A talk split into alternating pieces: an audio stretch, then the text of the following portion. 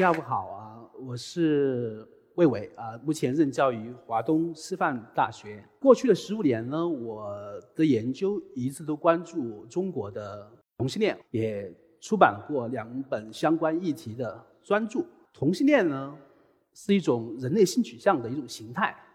那和主流的异性恋者相比呢，一般认为它的人数占总人口比重的大概百分之三到百分之五。那这个比重看起来是不显眼，对吧？但是如果放在咱们中国这样一个十四亿人口的大国里面，也有五千万到七千万之众啊。如果只是加上他们的父母，那么受同性恋影响的人口也有一点五到两亿。那显然是一个不能忽视的社会现象。那么在今天中国社会里面，同性恋者的这个可见度也越来越高啊。我想请在座各位想一想，那在你的呃生活中有没有认识同性恋者？我想现场到日一席来听演讲的观众，肯定多少都会至少认识一两位吧。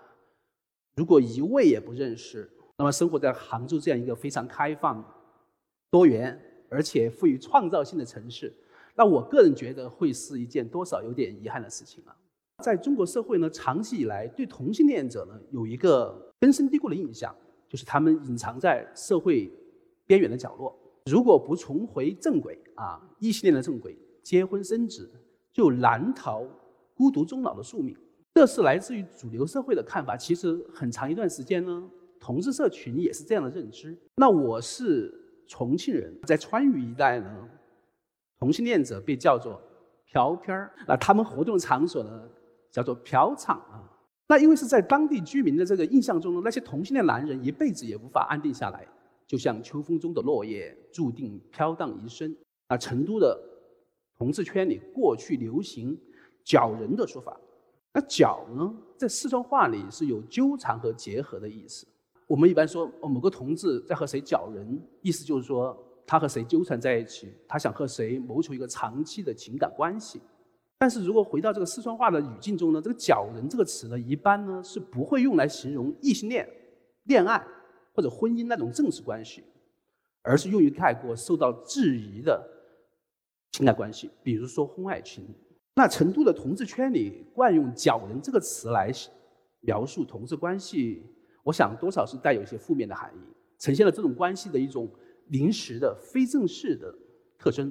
那鉴于这个关系呢，可能跟当事人带来的社会后果，即便在同志圈里，其实也是不鼓励去追求长期的情感关系的。那李银河老师上个世纪八十年代对中国做的这个男同性恋者的研究中，就发现啊，那在众多的同志关系中呢，带有情感基础的比例非常低，特别是那些。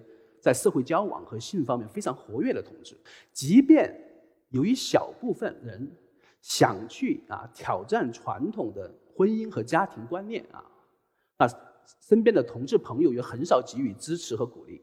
今天的同性恋者和历史上那些爱慕同性的先驱相比呢，它有一个本质的差别，那就是今天的同性恋者普遍建立了同性恋的身份认同。现代同性恋身份认同的一个很重要的特征，就是要去寻求建立长期稳定的排他性的伴侣关系，这样就和异性恋家庭一样，成为一种独立的家庭形态。我两千零五年在成都进行同志社群的博士论文研究的时候呢，采访了相当数量的同志伴侣。那这里我顺便说一下啊，因为当时我在成都研究呢，主要是集中在男同性恋社群。所以说，我在这一部分所举的例子呢，也都是来自男同这边啊。林涛就是当时我采访的一个男同。那我采访他的时候呢，他已经和他的伴侣在一起生活了十年，啊，啊，这在当时同志社群是非同寻常的事情。那问起这个同性伴侣生活是如何开始了，那林涛呢就特别提到了两个因素，一个是他伴侣有一套自己的房子。第二呢，他和他的伴侣的工作都比较自由啊。林涛是个导游啊，他伴侣呢是一个售卖工艺品的小业主。我想在座各位可以想一想啊，改革开放之前和改革开放之后的中国有什么不同？我想自由流动的劳动力市场、房地产市场的兴起，可能是其中非常重要的一个差别。而这也为同志家庭的出现提供了非常关键的结构性支持。那试想，在以前的单位制下，那两个男人怎么可能一起生活？你要么结婚，向单位申请独立的住房；你要么就和家人生活在一起，没有空间，没有隐私。所以说，那个年代，那走进异性婚姻，过一个所谓的正常人的生活，对吧？那私下里呢，偶尔流连一下这种渔场啊、漂场啊，那这样的一些双面生活呢，对同志而言呢，可能是一个无奈的选择，但也在中国社会制造了很多同妻。同夫的家庭悲剧。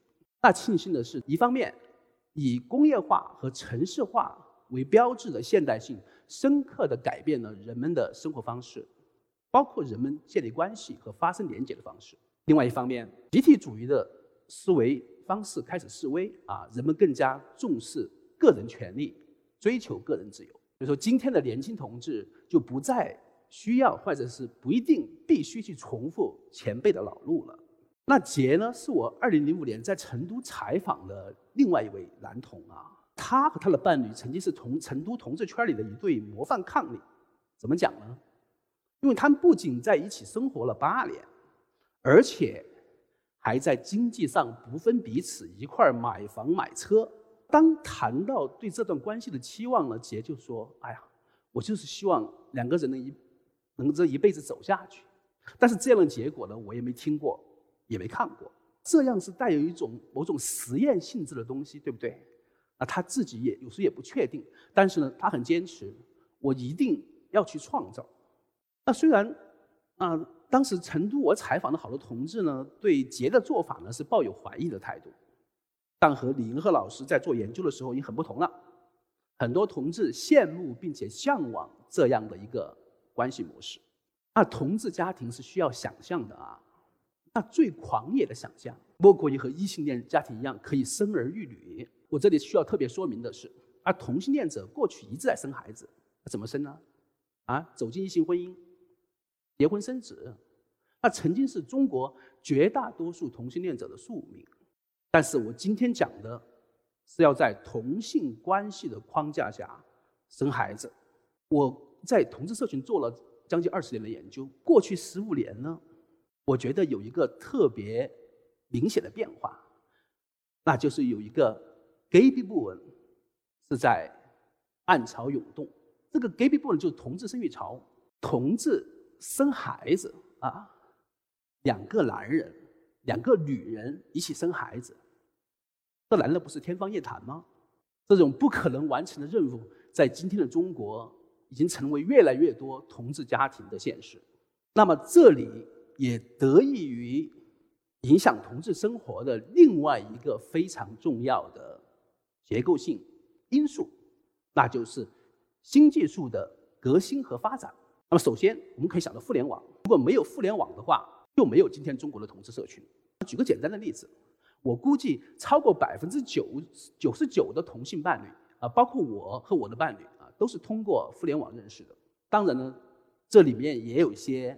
例外啊，比如说我，我认识的一对即将成为龙凤胎啊子女的男童爸爸，啊，他们本科是复旦大学的同班同学，还住一个宿舍，啊，研究生又一块保研，又住一个宿舍，毕业以后又双双留在上海，啊，我去年采访他们的时候呢，他们在一起已经生活了十八年，那这是非常甜蜜的故事啊。那另外一个技术就是。以辅助性生殖技术为代表的生物医学技术，中国同志要成为父母啊，一般说来会有三种形式。那我这里把收养也放在这里了。同志在理论上是可以收养孩子的，但是在实践操作中呢，经常异性恋的已婚的夫妻可能是更优先的考虑者，而且由于中国这个传宗接代的观念的影响呢，好像同志社群对这个收养这个选项也不是很积极啊，所以我。十几年前在同志社群做研究的时候啊，没有没有生孩子的啊，也没有什么收养孩子的，比较少。那中国同志要成为父母，主要有两种形式。那这两种形式呢，都不同程度和辅助性生殖技术有关。第一种呢，就是形式婚姻，啊，一个男童和一个女童缔结的婚姻，如果双方同意，他们可以一块儿生孩子，啊，那这个生孩子相对比较容易，啊，一般在家里用一个这个人工受精就可以，这个方式啊，经济成本比较低，制度成本也比较低，因为它是在法定婚姻的框架之下，但是呢，它的情感成本很高。因为形式婚姻它不是真正的婚姻，俩人没有真正的感情，我俩人都不熟，我还怎么养孩子呀？另外一种方式呢，那就是跨国辅助性生育，运用辅助性生殖技术去解决啊已婚夫妻的不孕不育问题，在中国已经很普遍了，但是在包括同志在内的单身人士被排除在外。如果你们要生孩子，如果有经济条件，那就可能只能到国外去生。对女童来说，找一家精子银行，对吧？选一个合适的捐精者。那男童呢，就复杂一些，对吧？啊，花费也更加昂贵一些。辅助性生殖技术的发展，那迫使人们重新去审视性别关系、亲属概念和育儿实践等重要领域，也为变迁中的家庭创造新的机会的同时，也在政治经济学和伦理层面带来了新的挑战。那我这里写了全球不平等。那以辅助性生殖技术中最具争议的代孕为例，代孕服务的提供者往往都是来自于族裔、阶层甚至国别的弱势群体。那比如说第三世界发展中国家当中的女性，那这项服务的使用者、消费者呢，往往都是来自于这些特权人士，是个很典型的不平等。那如果放在一个全球的领域，特别是跨国代孕，那是典型的全球不平等。对捐卵者来说，其实取卵对年轻女性的身体伤害很大，辛辛苦苦怀胎十月，最后把这孩子要拿走，啊，对女性来说有存在着身体和情感上的双重异化，啊，那正是因为这些争议，所以说今天放眼全球，啊，只有极个别的国家，商业性代孕是合法的，那么同志社群啊，现在是代孕的服务的一个使用者，那就必须去正视。而且要想法去应对。那么庆幸的是，现在西方呢已经有了一些可供借鉴的经验啊，如何去缓解这样的一种权力关系的不平等。但是另一方面呢，这个辅助性生殖技术呢，确实是同性家庭为建构同志家庭的亲缘关系创造了更多的可能。同志家庭和异性的家庭其实有一个很重要的区别，大家都能想到啊，异性的家庭中。孩子和父母双方都是有血缘关系的，但是在同志家庭中，往往只能和其中一个有血缘关系。但是辅助性生殖技术，尤其是 IVF 技术啊，就可以在同志家庭中建构血缘连接。比如说，我们在女同社群中非常流行的 A 卵 B 怀，啊，就是一位伴侣提供卵子，那做成了受精卵以后，然后植入另外一个伴侣体内，由他来怀孕生育，那这样出生的孩子和两个。妈妈之间都是有生物上的联系。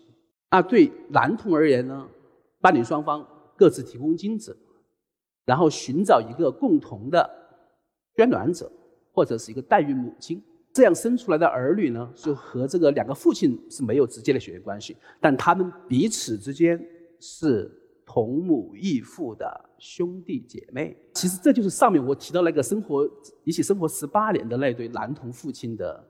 情况，那由于辅助性生殖技术呢，在实践中的不可控因素非常多，所以出现这种理想状况的情况呢是非常少见的，也让那些成功了的拉拉妈妈们，还有男童爸爸们是倍感庆幸啊。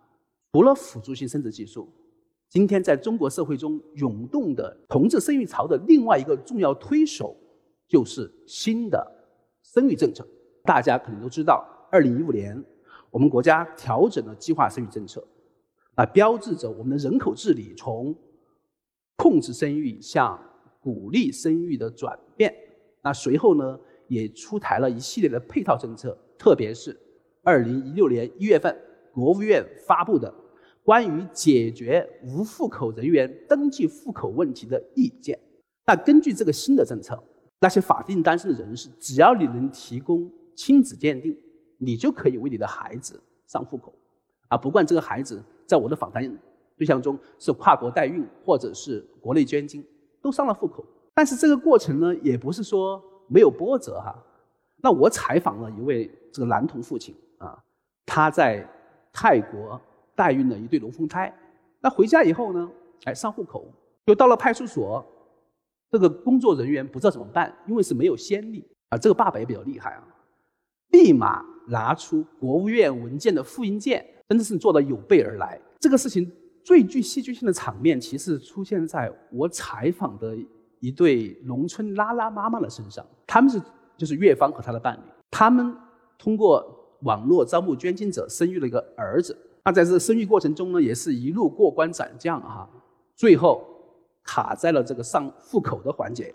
你们在座各位能想象吗？他们竟然是通过拨打市长热线把这个问题解决了。岳芳和他伴侣的故事，使我在访谈中我。让我印象最深的几个 case 之一啊，为什么呢？因为一方面他们挑战了我们关于对农村同志生活的想象，另外一方面呢，他们也让我们看到基层的政府、基层的机构怎么去看待同志问题。所以当时那个市长这些人士就是说：“哎呀，人家看这个女方都三十二岁了，好容易生了个孩子，对吧？你们也就要考虑一个，再就是有新的政策了。那因为同志家庭呈现出与异性的家庭不一样的形态。”那它也给同志家庭带来特别的挑战，也需要同志家庭的成员发挥特别的创造性和想象力去应对这个挑战。这里，我想以海平的家庭为例子，让大家近距离去看一看这样一个不一样的家庭，以及家庭成员如何建构家庭的意义，包括亲缘关系。海平的家庭关系是比较复杂的，所以说我必须得画个图。那海平。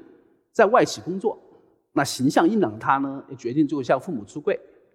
那父母也表示理解啊，但是呢，为了应对亲朋好友的这个压力，海平还是找了个新婚丈夫，主要就是在家庭聚会中啊露露面儿啥的。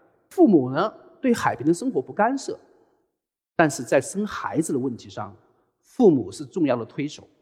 那海平的新婚丈夫没有生育意愿，那海平的母亲。就亲自出马去游说这个新婚丈夫的伴侣，哎，那哎，你能不能帮帮忙呀？对吧？哎，这个伴侣就就同意了，啊，顺利生育了一个女儿。那看看今天啊，海平海平的同性伴侣、女儿以及海平的父母生活在一起。啊，海平的新婚丈夫和他的伴侣，也就是这个女儿的亲生爸爸，偶尔也来探望。这个生活安排相当圆满。同志家庭啊和异性的家庭中有一个很关键的差别，那就是在同志家庭中如何向孩子去解释这样一种另类的家庭形态。我想这是想成为父母父母的或者已经成为父母的所有同志所必须要做的功课。然后等待有一天，忽然这孩子把这个 why 的问题给抛出来。自从女儿出生以后呢，海平就开始在精心准备这个问题，啊，而且有了一个让我看起来还相当出色的答案。他这么准备，这么以后给女儿讲，他说：“宝宝啊，你看看啊，其他小宝宝只有爸爸妈妈，对吧？你有一个爸爸，一个妈妈，你还有一个 daddy，你还有一个妈咪啊，两个爸爸，两个妈妈，你看他们都很爱你，哎，你是不是比其他孩子还要幸福啊？关于这个爸爸妈妈的问题呢？”啊，由由于同志家庭的情况不一样，所以准备的回答呢也都不一样。但是中心思想就一个，那就是孩子啊，那些帮助你来到这个世界上的，可能现在暂时或者永永远也不会我和我们一起生活的爸爸妈妈、叔叔阿姨都很爱你。那在海平看来，孩子最需要的就是爱，在一个爱的环境中去成长。也许那些问题不是那么重要。虽然有了准备，但是也有措手不及的时候。因为有一天，海平的女儿上了幼儿园，回来就问他妈：“为什么其他小朋友爸爸妈妈还有宝宝都一起生活，为什么我的爸爸不和我们一起生活？”那海平就分析到：“哈，那可能是一是在幼儿园啊，耳濡目染都是这样的爸爸妈妈宝宝宝的模式。另外一方面呢？”可能也是因为女儿开始看动画片了，动画片里呈现的不都是这样的异性恋核心家庭的模式吗？就难怪女儿开始提这个问题了。那海平想，女儿还小，也没法跟她对吧讲的太详细，就说：“哎呀，爸爸很忙啊，所以说呃没和我们生活在一起。”确实，海平的新婚丈夫呢，因为经常出国，所以说也算不得呢欺骗孩子。但是呢，海平也开始想，嗯，我以后可能在家庭安排上要做些重新考虑，比如说是不是让女儿周末和两个爸爸一起生活。那海平家里发生这个小插曲，其实提醒我们，这个孩子啊。关于爸爸妈妈的认知，就未见得是天生的，可能更多的是受到了日常生活或者说媒体在线的建构。和异性恋家庭一样啊，隔代照料，在我所采访的那些同性育儿家庭中也是相当普遍的。一方面，他们解决了照看孩子的现实问题；但另外一方面，它一定程度上促成了同志家庭的正常化。那怎么讲？啊，还是回到海平家里。那平时接孩子是谁的工作？外公外婆。所以说，就和其他爷爷奶奶、外公外婆接送的孩子没有区别。按照海平的话来说，关键人物都在啊，所以老师、学校也不会觉得有什么特殊。那同志家庭生儿育女在中国社会还是个非常晚近的现象啊。那因为我采访的那些同志家庭的孩子都比较小。那也没法去做一个比较客观的评估，但是同志家庭在西方从八零年代开始来就已经有了很多的啊家里的生孩子。那么以美国为例，按照二零一零年人口普及数据、人口普查的数据估计啊，大概有百分之十七的同性伴侣家庭都在养育子女，养育不满十八周岁的子女，其中女童。家庭比例为百分之二十四，男童家庭比例为百分之十。那么，生活在同性恋的这个家庭环境里面，对孩子有什么影响？和异性恋孩子有什么区别？啊，这是大家最关心的问题。我刚才讲，因为我的研究，这孩子比较小，没法评估。但是呢，西方从一九八零年一代以来，很多研究都已经充分显示，啊，生长在同性恋家庭中的孩子。他们在心理健康、人格发展和社会适应方面，和异性恋家庭的孩子是没有差别的。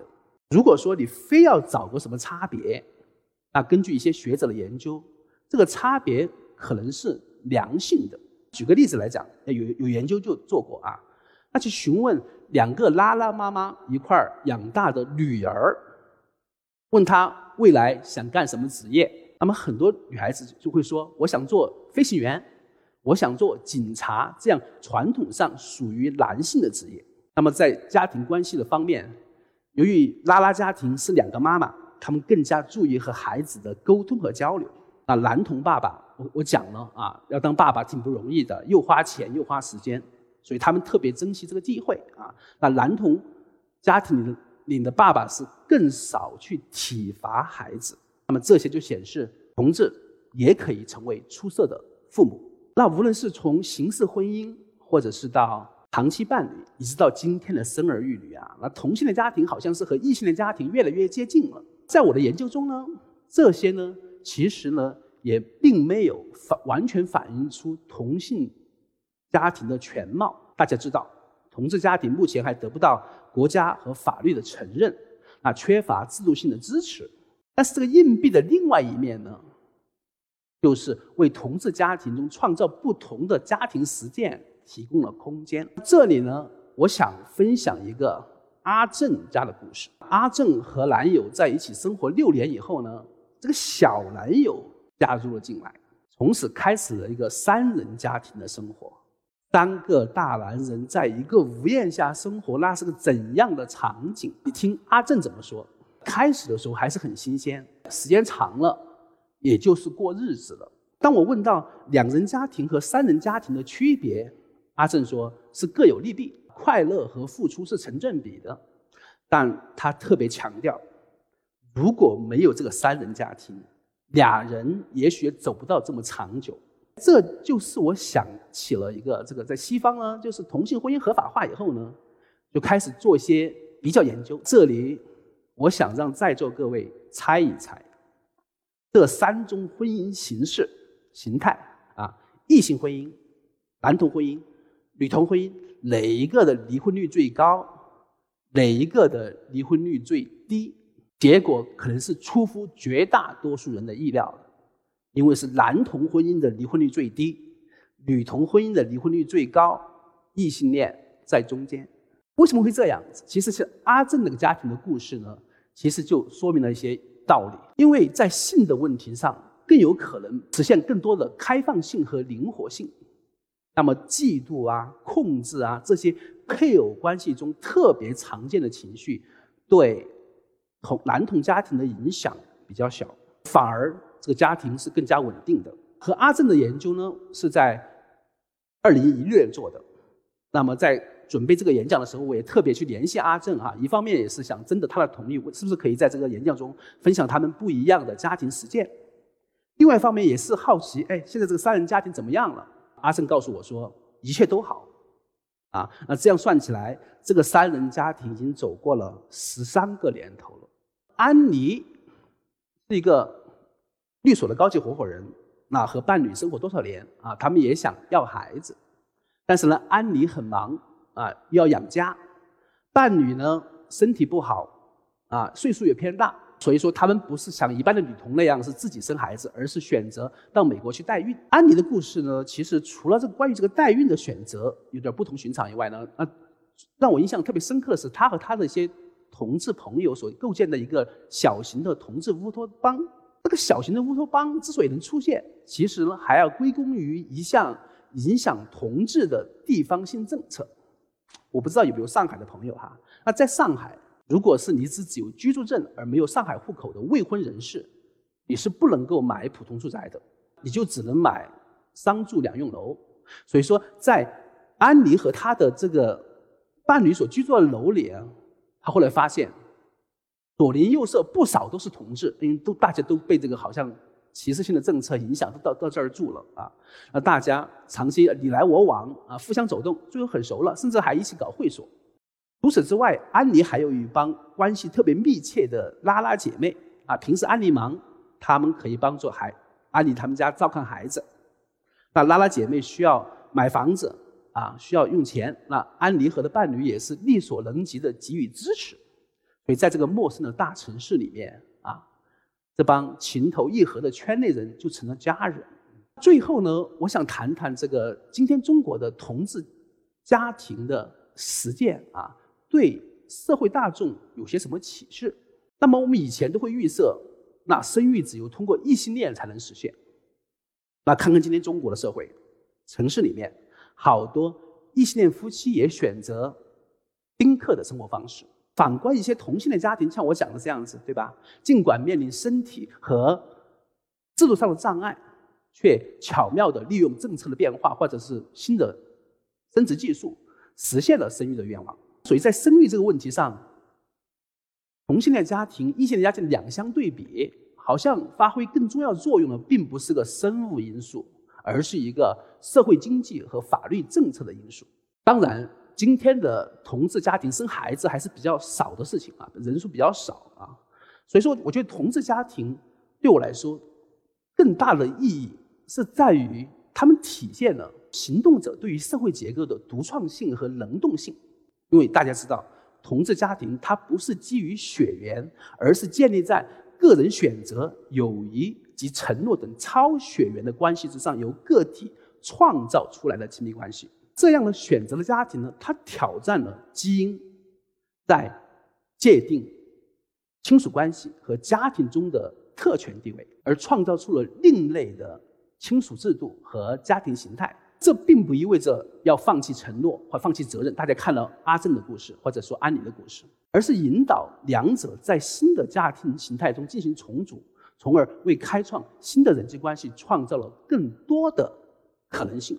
看看今天中国当下，一方面啊，市场经济的发展让人际关系更加的疏离，缺乏关爱，缺乏信任；另一方面，制度和政策对个人的保障也不够啊，让很多人感叹啊，如果有一天我老无所依，在很多人因此出现在社会中出现广泛的集体性的焦虑，在这个剧烈的社会变迁之下，当面临亲密关系、育儿、养老等诸多结构性困局。